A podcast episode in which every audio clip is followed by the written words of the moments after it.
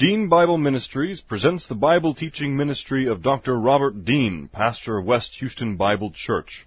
These and other Bible lessons are available from www.deanbible.org. Now let's listen to our lesson from God's Word, the Bible. Trust in the Lord with all your heart and lean not on your own understanding. In all your ways acknowledge Him and He will direct your paths. They that wait upon the Lord shall renew their strength. They shall mount up with wings as eagles. They shall run and not grow weary. They shall walk and not faint. Fear thou not, for I am with thee. Be not dismayed, for I am thy God. I will strengthen thee, yea, I will help thee. Yea, I will uphold thee with the right hand of my righteousness. Be anxious for nothing, but in everything by prayer and supplication with thanksgiving. Let your requests be made known unto God, and the peace of God, which surpasses all comprehension, shall defend your hearts and minds in Christ Jesus. Thou wilt keep him in perfect peace whose mind is stayed on thee, because he trusteth in thee. For the grass withers and the flower fades, but the word of our God shall stand forever. Before we get started, we always have a few moments of silent prayer to make sure that we're in fellowship. Scripture teaches, as we've been studying, that you can't ever lose your salvation. Once you put your faith in Christ, you are saved eternally.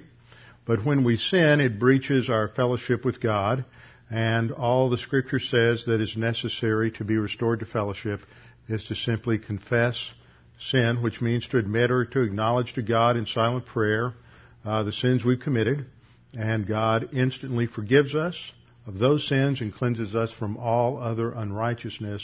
We're restored to fellowship, uh, recover the filling of the Spirit, so that we can continue in our spiritual growth. So let's bow our heads together. We'll have a few moments of silent prayer, then I'll open in prayer. Let's pray.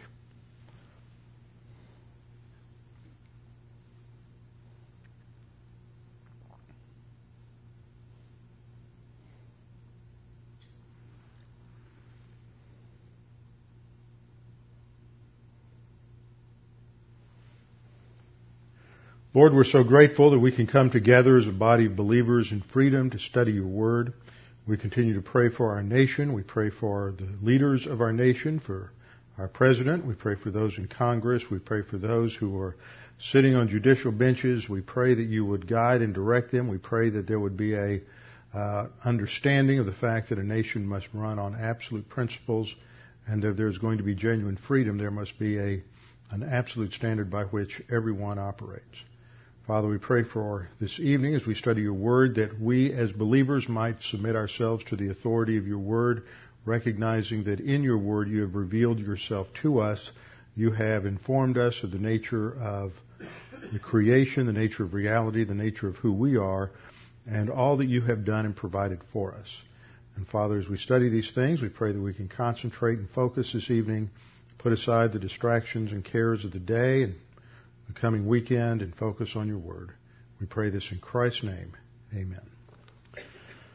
Okay, we're in a series on Hebrews, but we won't spend much time in Hebrews to begin with. So don't bother turning there yet. In fact, if you want to turn somewhere, go ahead and turn in your Bible to uh, Ephesians 1.13. Ephesians 1.13. We started this sort of minor digression here about two weeks ago in Hebrews 7.25 where we're in the middle of one of the uh, most significant passages on the present ministry of Jesus Christ in the book of Hebrews. And Hebrews chapter 7 begins to introduce us to his current ministry, which is referred to as his high priestly ministry. Jesus is in session. Uh, that's a term that theologians developed to describe the fact that he is seated currently at the right hand of God the Father based on the Latin word sessionem meaning to be seated. And he is not on the throne of David right now. He's not reigning from heaven. He is not in a position of authority other than he is the high priest who is uh, interceding for us at the right hand of God the Father. And so chapter 7 goes through a lengthy uh, analysis of his priesthood. That it's not based on the Levitical priesthood, which is based on genetics. It's a Jewish priesthood that was based on the Mosaic law. And God set aside one tribe of the 12 tribes of Israel that would be the tribe of the priesthood. And that was a Levitical priesthood. Those who would serve as high priests would be descendants from Aaron. The other Levites would serve in the temple in uh, adjunct uh, roles and to uh, serve in the temple, but the high priest would always come in the direct line of descent from uh, from Aaron. And so the Jewish priesthood was a temporary priesthood. The priests were fallen, they were sinners, they had to not only offer sacrifices for themselves, for, I mean, not only offer sacrifices for the people, but they had to offer sacrifices for themselves. It was not a permanent fix to the sin problem, but it was designed to teach about what needed to happen in order to solve the sin problem. It was a picture of of death and that the penalty for sin was death back in Genesis 2 7, but God would provide a perfect solution. And so we studied in the Mosaic Law the fact that just about anything you did would cause you to be ceremonially unclean, which meant that you couldn't come into the presence of God. And before uh, fellowship could be restored, there would have to be some sort of offering, sacrifice, various different kinds of offerings were prescribed. But usually and ultimately it was a blood sacrifice, the blood of a lamb that would, was the ceremonial uh, element that secured that cleansing. And that was a picture of Jesus Christ and his death on the cross as the Lamb of God who would take away the sin of the world. So, the writer of Hebrews is addressing a Jewish audience and he goes through uh, in chapter 7, in the latter part of chapter 7, he's addressing the reason there has to be this shift to a new kind of priesthood. The Old Covenant, which is what we'll get into a little bit in the next chapter, was temporary. It was only designed to function for a short period of time until a permanent solution would come into place. And that permanent solution came into place when Jesus Christ died on the cross. And there he made a sacrifice for our sins and his death actually establishes the basis for the new covenant. The new covenant is the subject of chapter 8.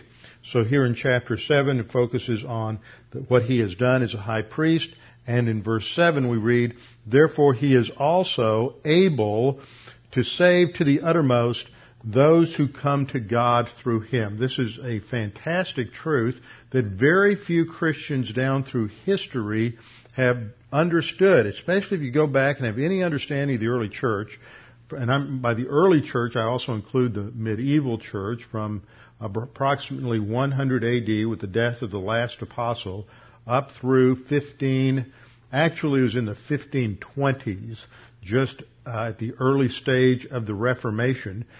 No one really understands that they have a secure salvation. They think that they they got confused thinking, muddied thinking. Every now and then there's a light that seems to understand a few things, but for the most part, there's this thinking in the early church that baptism literally washed away sins, not that it wasn't just a symbolic event. And so people are de- terribly concerned about what happens to them after they are saved if they commit sin. This is one reason, if you read any of the stuff in the Da Vinci Code, that um, uh, Constantine, who was the emperor who legalized Christianity in the Roman Empire, Constantine wouldn't get baptized until he was almost dead because he was so afraid that if he got baptized and committed some terrible sin, that he would lose his salvation. And so he wanted to wait to the last possible minute. And that was not uncommon in the early church for people to do that. Because in Christianity, sadly, people haven't understood the complete and total work of Christ on the cross. So when Jesus Christ died on the cross, that period of time between 12 noon and 3 p.m. when it was dark on the face of the earth, and he cries out to God, uh, Eli, Eli, lama sabachthani. He's crying to the Father, but he calls him God, which indicates that there's a separation, a distinction. There's not that intimacy between him and the Father. Why? Because at that point in time, the sins of the world are being imputed to him, and he is being judged for our sins. And as Paul put it in, in 2 Corinthians, he who knew no sin was made sin for us, so that there is this transfer onto him of our sin so that He takes the penalty upon Himself. And this is what establishes the basis for salvation. So all sin's paid for.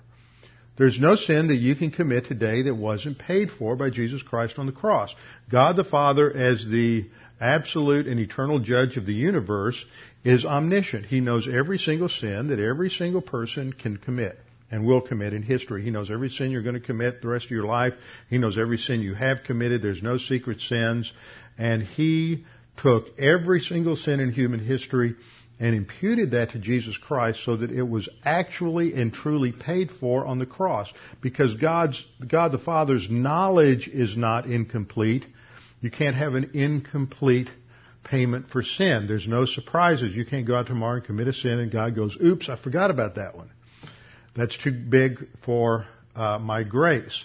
See, there's no sin that's too big for the grace of God. There's no sin that you can commit that is unknown by the omniscience of God, and no sin that you can commit that is more powerful or that can overpower the omnipotence of God. God provided a perfect solution. So when He sends His Son, the eternal second person of the Trinity, to go to the cross and die for our sins, then He is able to save us to the uttermost. Those who come to God, and again and again we see this phraseology, those who come to God uh, through Him, coming to God through Him is a synonym in the Scriptures. And many places Jesus goes back and forth with this verbiage where He says, those who come to me, those who believe in me, these are synonyms. So coming to Christ is synonymous with believing on Him.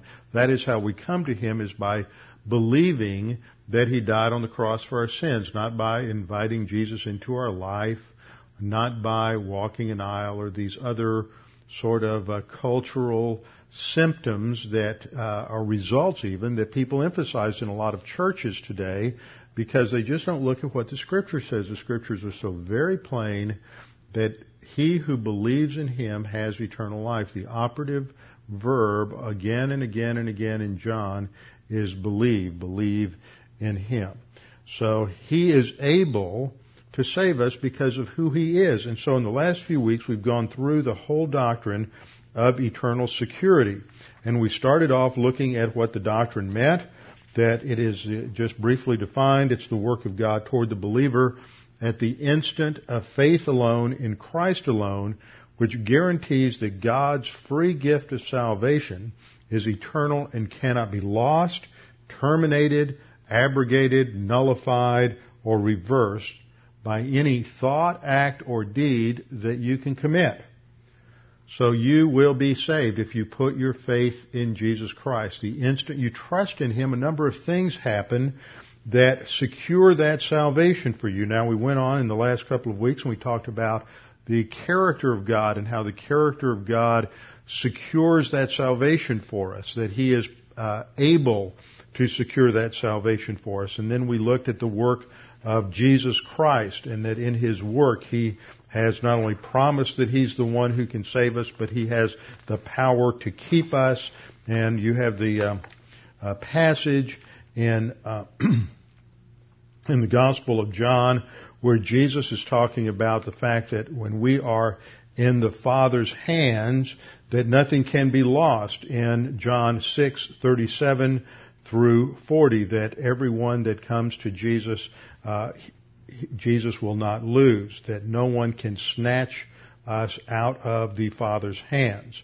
Uh, John 10:28, I give eternal life to them, and they shall never perish, and no one shall snatch them out of my hand. Jesus is powerful enough to keep us. The Father's powerful enough to keep us. So we've gone through the role of the Father, the role of the Son, the prayer of the Son last time, which is what intersects with this particular verse.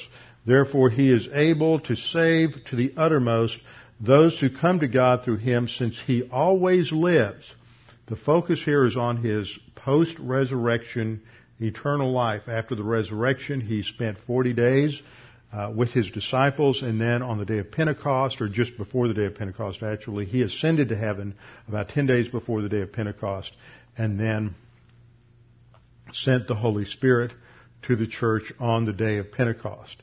And so in his present position, having ascended to the Father at the Father's right hand, he continuously makes intercession for us.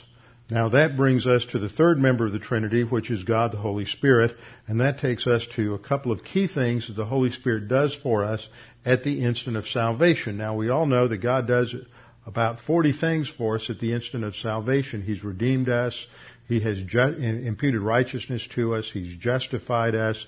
He has brought us into the body of Christ. There's a variety of ministries of the Holy Spirit that are accomplished at the instant of salvation. And these are all irreversible.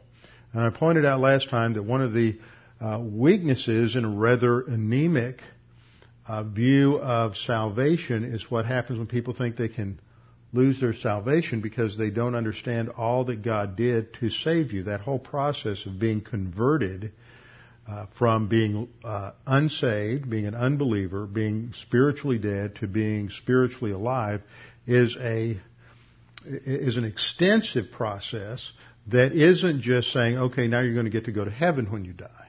There is much more involved in it than that, and we'll look at it a little bit tonight. Ephesians 1.13 is one of the key passages on the sealing of the Spirit. Ephesians 1.13. Ephesians 1.13 we read, In Him you also trusted after you heard the word of truth, the gospel of your salvation, in whom also, having believed, you were sealed with the Holy Spirit of promise so let's look at a couple of things there just to uh, pick up the significance of what he's saying. Paul, this is all part of that introduction that Paul has. It's a very lengthy sentence from verse 3 down to verse 14. And now he's talking about the significance of having trusted in Christ. Verse 12 picks up a little bit of the context. That we who first trusted in Christ, there we have the key to salvation, trusting in Christ. Let's say trust in Christ and go to church, trust in Christ and get baptized, trust in Christ and do works. He'll contradict that in the second chapter that there's faith and works don't go together at all. He says that we who first trusted in Christ should be to the praise of His glory. In Him you also trusted. It picks up the verb from the previous sentence. In him you also trusted after you heard the word of truth. It's a uh, adverbial participle of time there, so you could translate it when you heard or after you heard. The idea is first you have to hear, then you believe. Faith is based on content. You have to understand the gospel. Faith comes by hearing, and hearing by the word of God. Paul says in uh, Romans chapter 10. First you have to hear the message, and then you believe the message. So in him you also trusted after you heard the word of truth, the gospel of your salvation. So once again, we have an emphasis here on the exclusivity of the Christian message. This is not something that you should ever feel like you have to apologize for. We live in an era today when, when you're considered to be uh, some sort of uh, enemy of, the, of society if you believe that you have a handle on truth and that you know what absolute truth is. And if you think you know what absolute truth is, you can only know it if you base it on the Word of God. And Jesus said, I am the way, the truth, and the life. No one can come to the Father except by me. And so when he said, I am the truth, he is claiming this position of exclusivity, that there is only one truth. There's not something that's true for, for the Russians and something that's true for the uh, Arabs and something that's true for the Muslims and something else that's true for the Buddhists and we all worship the same God because we don't. There are uh, there are too many differences, and these are categorical differences. The God that uh, is, uh, that Muslims worship is a solitary God. He is not a Trinitarian God. He is a solitary God. And so therefore, even though they claim that He uh, is loving, and the word love is never ascribed to Allah in the Quran, but they claim that, but He can't be truly a loving God because uh, if He is eternal and He is alone, then He can't be loving because he doesn't have an object for his love. He has to wait through eternity until he gets some creature that he can love. So uh, if he's God, he can't be loving. If he's loving, then he's dependent on his creatures in order to have an object for his love. So this solitary God of, of Islam just doesn't work. That's why the Trinitarian God of the Bible works. It, it fits the message that God is love. The Father loves the Son, the Son loves the Spirit, the Spirit loves the Father. This is an eternal society. But there's no society in the Godhead of Islam, which is why the mirror image in their religion often gets messed up because they don't have an, an, ultimate reality that has a perfect society, so they never quite get it right in uh, in creation. The other problem with the God of Islam is that he hates the Jews. The God of the Bible is the God of Abraham, Isaac, and Jacob. Allah of Islam is the God of Abraham and Ishmael. Those are two different gods. The way to get into heaven, if you are a Muslim, is either through jihad, which is an act of violence in, in support of Islam, which will guarantee that you immediately go into paradise. But and other than that, you have to go through various uh, works, and ultimately you never know because it's up to the whimsical, arbitrary will of Allah as to whether or not you actually make it into heaven. In contrast to that, the Bible says that God uh, demonstrated His love toward us, and that while we were yet sinners, Christ died for us. So there is a salvation that solves the problem. And the problem is sin, and that Jesus Christ died on the cross. So we have a message of absolute truth, one that is exclusive. And it's exclusive in that those who don't believe it are excluded. But everybody has the opportunity to believe because God gives a nonverbal witness in the creation. Gives a nonverbal witness so that the heavens, as the psalmist said in Psalm 19, the heavens declare the glory of God. So anyone can observe creation and recognize that there must be a God. And if they desire to know God, and God being omniscient knows uh, the th- innermost thoughts of the heart, then God will make Himself known to them. And then, it, and, and no matter where they are on the planet, God ultimately gets the gospel to people. And it's amazing the things you tend to uncover here or there that's just not generally known about how many uh, people, how many Christians, how many of the early disciples made it to India, and then their disciples made it to China, and others went to Africa. And the, I believe that within, if we knew all the facts, we would realize that probably within 50 years of the death of Christ, the gospel had circum, circumnavigated the planet. Because there's little evidence you hear here and there around the world, you run into stuff that indicates that that Christians took a message there way back in the second century, the third century, and nobody knew about it until some, some recent discovery. So we have a message of truth. In Him you also trusted after you heard the word of truth, the gospel of your salvation. Gospel means good news. It is the good news that rather than being dead in your trespasses and sins, you have eternal life. And this eternal life is not based on who you are, but on who Jesus Christ is and what He did on the cross. So in Him you, you also trusted after you heard the word of truth, the gospel of your salvation, in whom also, that is in Jesus Christ, that position in Christ. Hold on to that thought because that's where we're headed before we finish tonight. In Him also, having believed, an aorist participle which takes the action into the past, having already believed, you were aorist tense, uh, in the aorist tense verb and in the Greek grammar that is referring to the fact that when they believed, they were sealed. The believing was in the past and the sealing took place at the time that they, that they believed. Having believed, you were sealed with the Holy Spirit of promise. Now the Greek word for sealing, which is the verb here, is the Greek word sphragizo.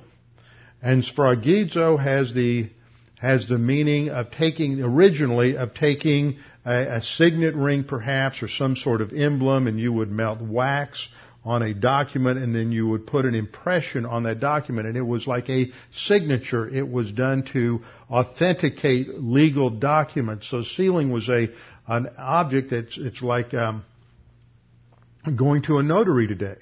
It is it's something that was uh, made a document official. It was a sign of ownership.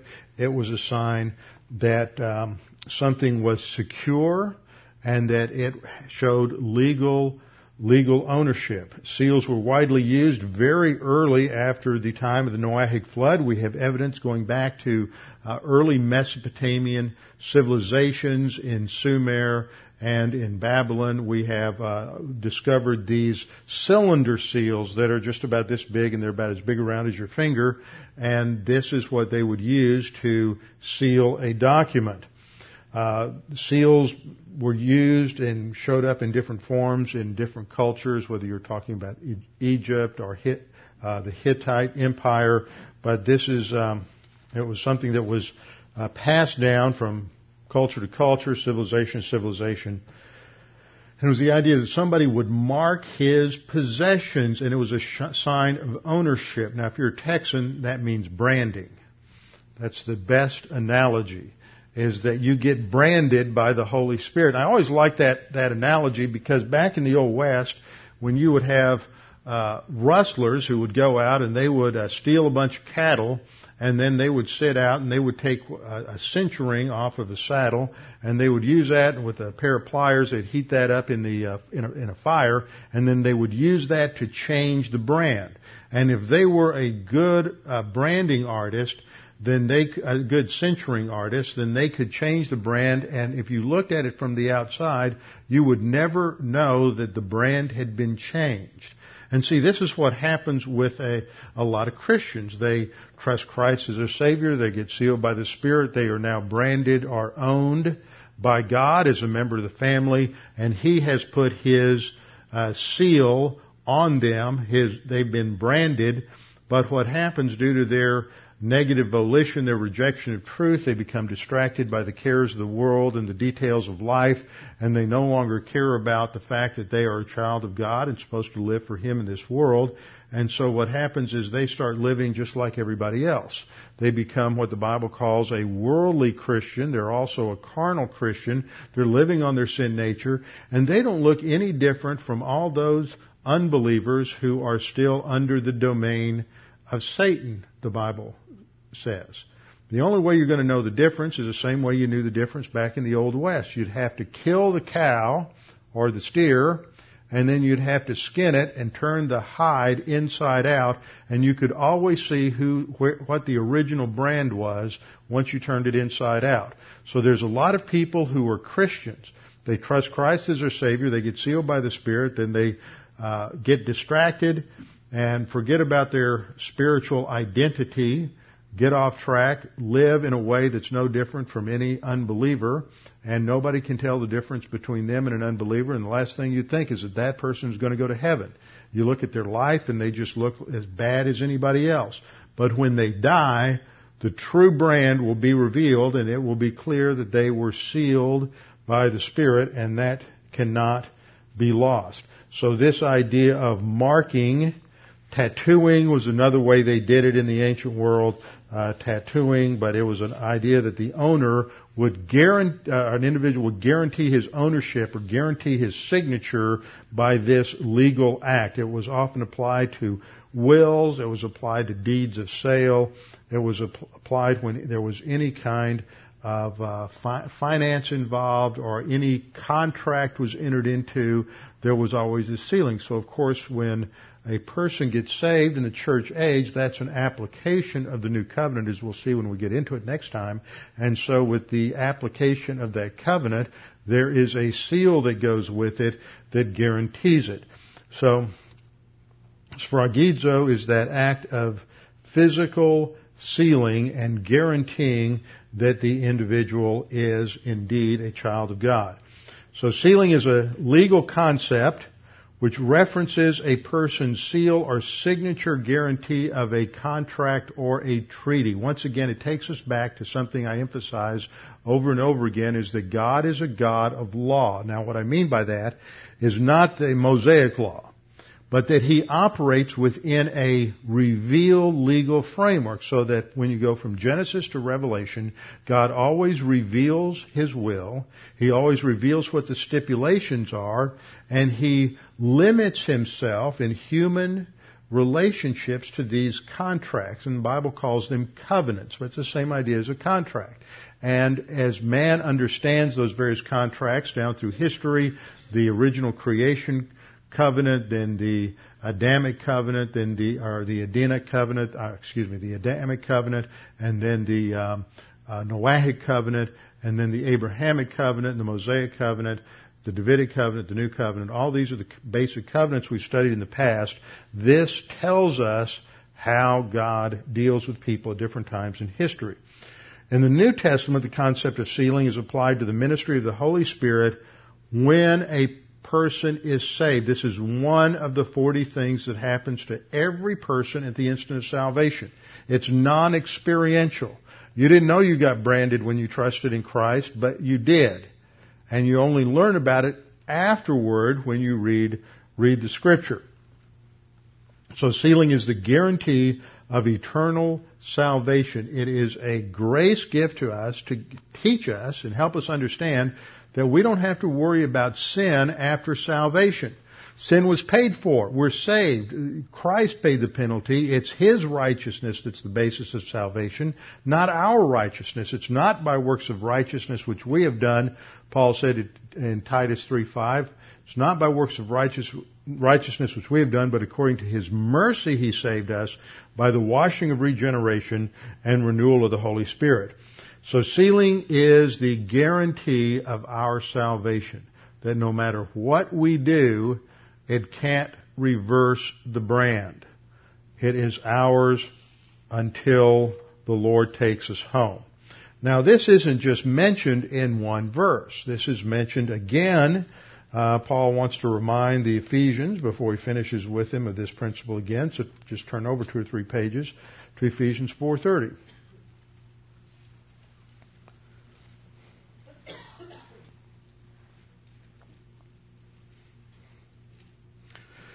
Ephesians 4:30 he gives them a command not to grieve the Holy Spirit of God by whom you were sealed for the day of redemption. See the reminder is that this is one of those great things God did for you when you got saved. He, he, he gave you eternal life. He adopted you into the royal family. He blesses you with all the spiritual blessings and the heavenlies, Paul had said in Ephesians 1, 3, and now He has sealed you but whenever you sin as a believer, you grieve the Holy Spirit. And grieving the Holy Spirit in context is related to when, when we sin. It's just like when you were a child and you would do something that uh, dis, disobeyed your parents, violated uh, their standards in one way or another, and they would be grieved and they would be disappointed. You weren't out of the family, but you knew that you had done something that interfered with that relationship that you had with your parents. And so there would have to be something that would have to happen in order to uh, get past that. And for the believer, that's what we mentioned earlier, 1 John 1 9, if we confess our sins, God is faithful and just to forgive us our sins and to cleanse us from all unrighteousness. So Paul reminds them of the sealing of the Spirit because that's a permanent thing. It goes along with the indwelling of the Spirit. It goes along with the uh, the, the presence of the Spirit in our lives, where we're made a temple for the for the uh, indwelling of Jesus Christ, and because we have that permanent relationship with the Spirit and all these ministries of the Spirit, that we should not grieve the Holy Spirit, but when we do sin, we should we should recover. Another passage that also mentions uh, the sealing of the Spirit is found in uh, first or Second Corinthians uh, 1:22. These are the three key passages that deal with the uh, sealing of the Spirit. Then we come to another passage, another doctrine that is very important to understand because it also relates to our eternal security. We find this in 1 Corinthians 12:13. This is called the baptism of the Holy Spirit. Now people get all confused about the baptism of the Holy Spirit, and if you go to a charismatic church, they will ask you if you've ever uh, been baptized by the Holy Spirit. Have you spoken in tongues? That would be a Pentecostal charismatic church. And they misunderstand what it is. They want to make the filling of the Spirit a um, experiential thing.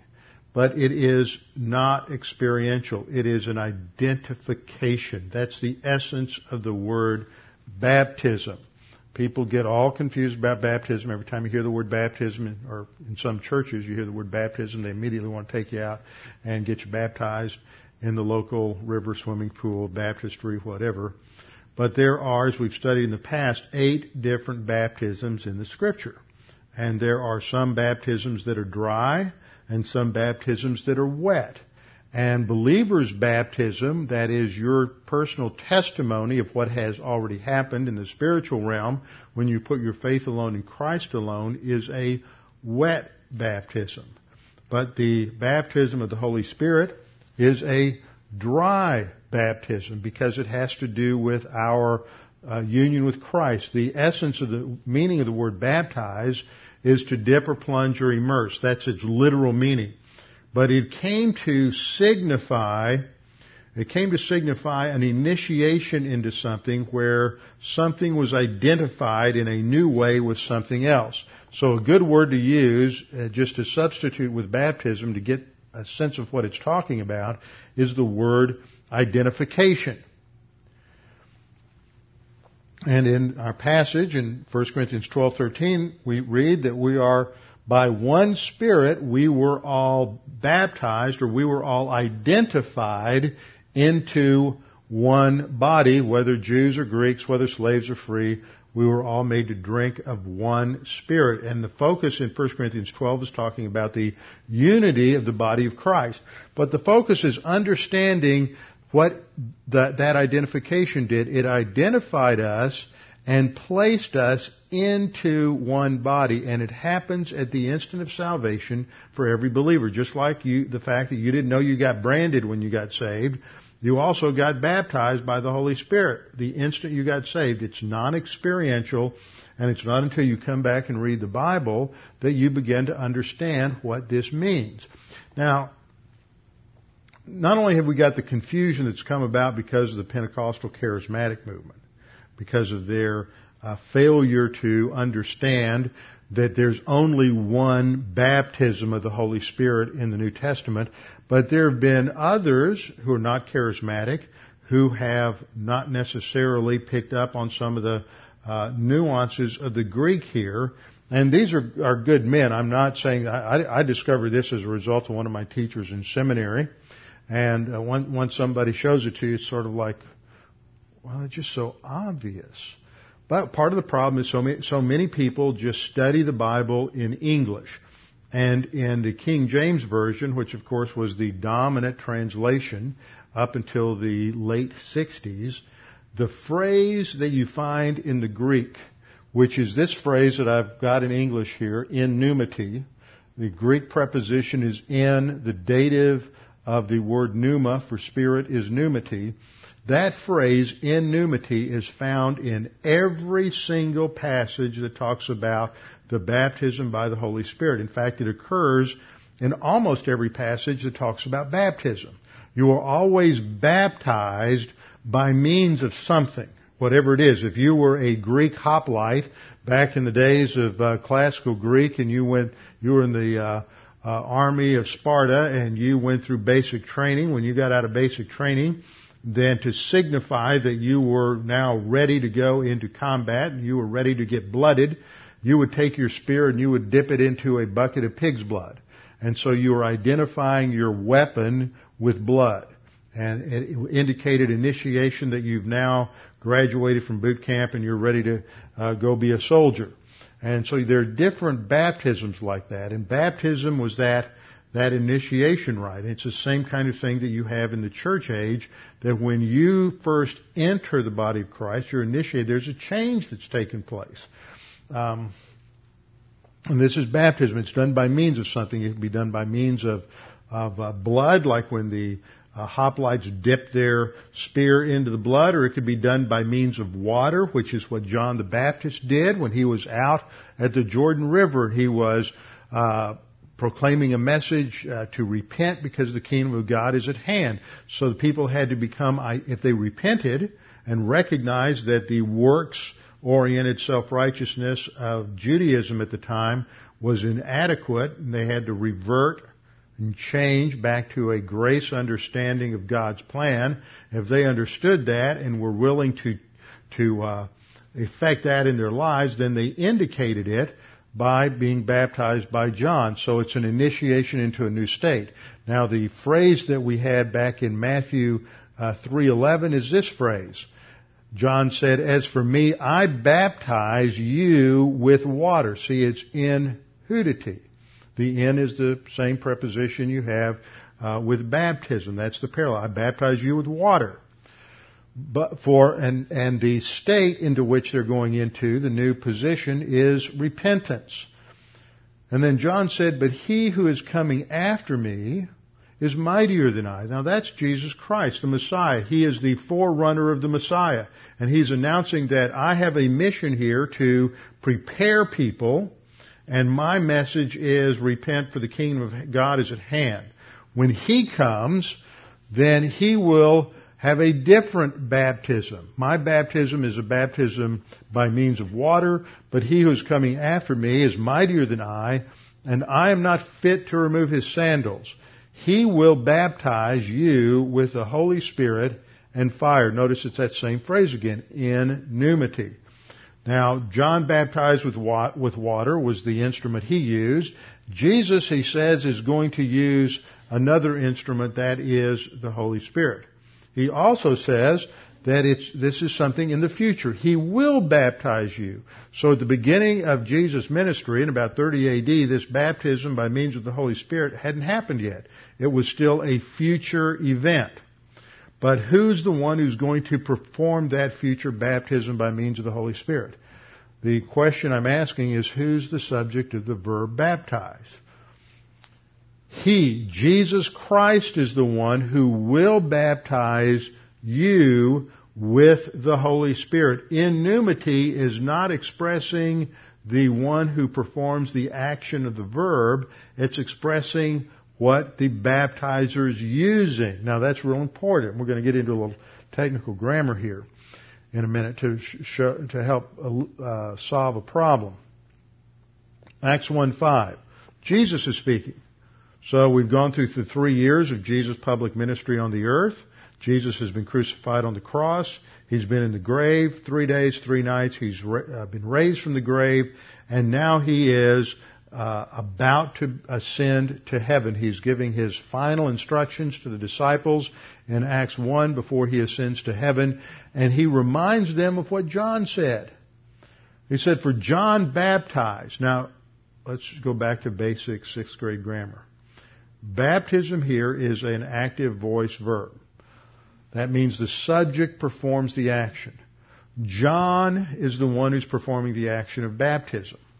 So he says, John baptized with water in hudati. There's our key phrase. I want you to keep noticing the, the pattern here. We have a template in all these baptism statements. There's somebody who's the subject of an active voice verb. The instrument that they use is expressed with an in clause.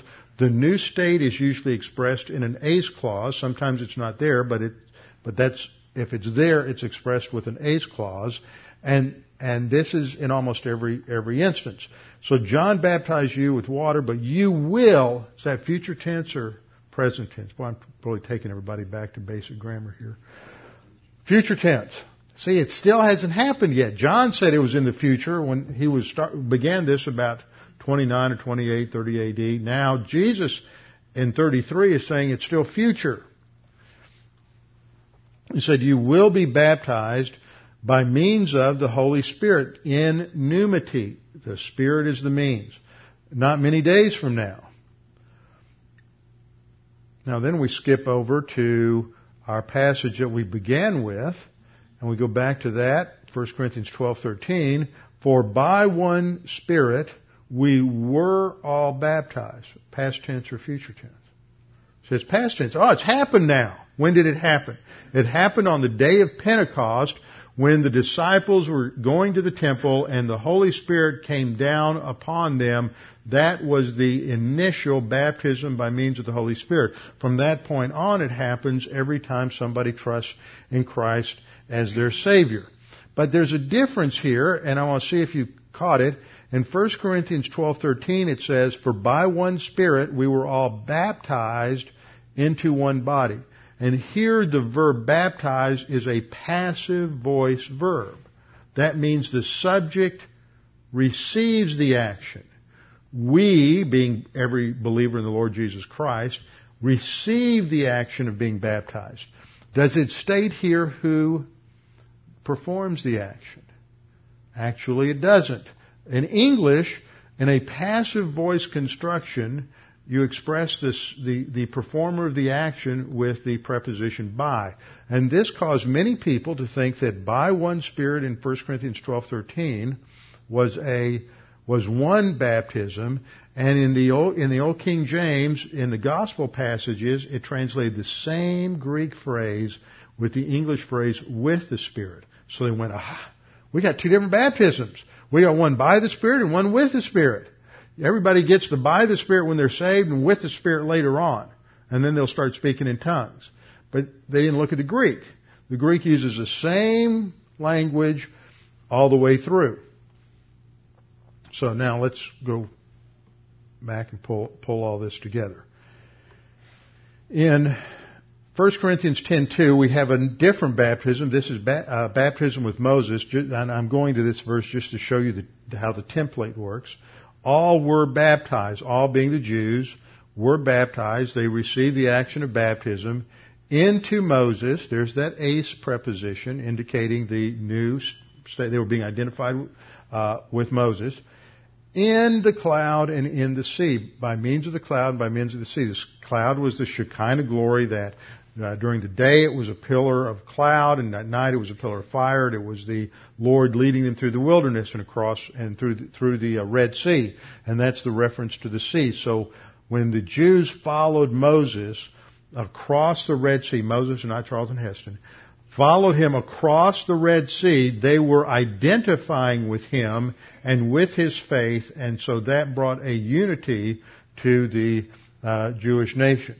Now, let me go back and just review this in terms of English. When we have a sentence that reads, John hit the ball with or by means of the bat, what we're saying is that uh, John is the subject. He performs the action of hitting. He hit, the object is the ball, and the instrument is the bat. But if we switch it around to a passive verb, we'll say that the ball was hit by John, and the by in the by preposition in English indicates the one who performs the action. The ball was hit by John, and uh, uh, the, uh, or the ball was hit by John uh, with the bat. Need to get rid of that other ball there. With the bat or by the bat. So it can become a little confusing. Now in Greek, they make it real clear what the instrument is. The instrument is going to be expressed by the Greek preposition in over here. To express the, the uh, performer of the action of a passive construction, the Greek's going to use either the preposition hupo or dia. It's very clear. So the Greek just makes it very clear. Sometimes the Greek doesn't make it clear, trust me, but here it does. So, what we have in all these passages is the same pattern that you have uh, with John's original statement you have the one who performs the action of baptism, the instrument that's used, and the ultimate state. So that's compared to Jesus, who uses the Holy Spirit to enter us into a new state. It's not stated in Matthew 3:11. Jesus isn't stated in uh, First or, or, actually the one who performs the action isn't stated in 1 Corinthians 10:2. The cloud, the water, the cloud and the sea is mentioned. Moses, the new state, is mentioned. Now when we get to 1 Corinthians 12:13, it doesn't tell us who performs the baptism, but who performs the baptism if you're consistent with everything John said. Jesus performs the baptism. He, ident- he uses the Holy Spirit just as John used the water to uh, identify us with himself. So the Holy Spirit is analogous to water. It is a cleansing aspect of that, that ministry. So that the baptism by means of the Spirit positionally cleanses us from all sin. And that's, and you can certainly see how this overlaps with and relates to the fact that we we receive the imputed righteousness of Christ and the aspect of regeneration that we're made a new creature, new creature in Christ.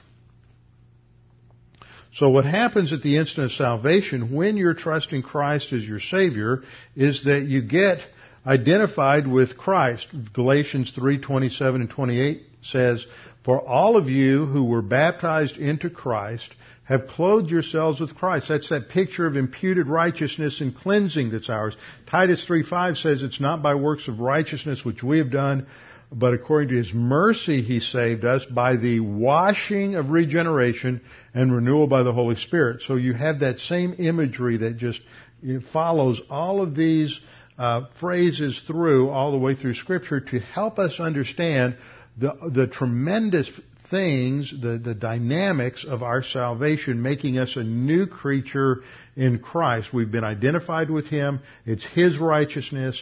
We're positionally cleansed. There's nothing we can do to lose that salvation. So we define the baptism by means of the Holy Spirit as the work of Christ, whereby at the moment of faith alone in Christ alone, Christ uses the Holy Spirit in the act of regeneration to identify the believer with his own death, burial, and resurrection. So that we enter into a new life. We become a new creature in Christ. We have new assets, new blessings, new uh, privileges, a new position because we are in Christ. Now, it's always been one of my favorite diagrams because it always made made good sense. And people, it's amazing how many people never understand this principle. That when the Bible talks about salvation, it talks about two different realities that are ours. And on the left side of the screen, we picture the eternal reality that is ours at the instant of salvation. When we trust in Christ as Savior, we're baptized by the Holy Spirit and we're placed in Christ, in the light. That's why it's a white circle against a dark background and we are also indwelt by the Holy Spirit. But at the same time, in terms of our temporal experience, we are filled by the Spirit. We walk, we begin walking by the Spirit, but we can still uh, sin. And when we sin, we are out of fellowship. We're no longer walking by the Spirit. We're no longer walking in the light, but we're still positionally clean. We're still positionally in Christ. But experientially, we're out of fellowship. We're uh, the sin nature is in control, and then when we confess our sin, then we're back in fellowship and we're back under under the control of the Holy Spirit and the influence of the Holy Spirit as He uses His Word in our life. So this concludes our little study of uh, eternal security. So let's go back to Hebrews chapter 7.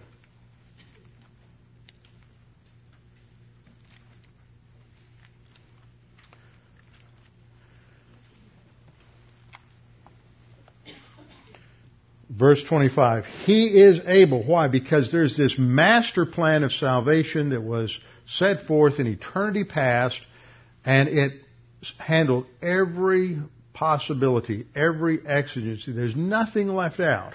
He is able to save to the uttermost those who come to God through Him, since He always lives, because He's eternal, and because He will live eternally, He will eternally secure our salvation. He always lives to make intercession for them. And then verse 26. 26 to 28 is going to summarize what we, what he is doing. For such a high priest was fitting for us. And then it describes him. He is holy. That means hagios is the Greek word meaning set apart. He is set apart. He is distinct. He is unique. He is uh, harmless, undefiled, separate from sinners, and has become higher than the heavens. That verse takes us back to the ascension. He is unique. He is distinct. He is separate from sinners and he is at the Father's right hand. And this next qualification, just summarizing what we've studied so far, who does not need daily as those high priests to offer up sacrifices. Levitical priests needed to always have a sacrifice for themselves when they went to the temple. Not only did they have to offer a sacrifice for themselves, they had to get cleansed first, but then the, the, um, uh, anyone who came to worship God had to be cleansed. So they had an inadequate priesthood. But Christ does not. He does not need to offer up sacrifices, first for his sin, and then for the people's. For this he did once for all when he offered up himself. And the key word there is that word for because that indicates substitution in the Greek. It indicates that he did it for or in place of the lost sinner. He did it once for all. It can't be repeated. He did it, it was a sufficient death. He paid the price for every sin. He did it once for all when he offered up himself. And then the conclusion in verse 28, for the law appoints, the law there being the Mosaic law, the Mosaic law appoints as high priests men who have weakness. The, those who entered the, the human priesthood under the Mosaic law were sinners.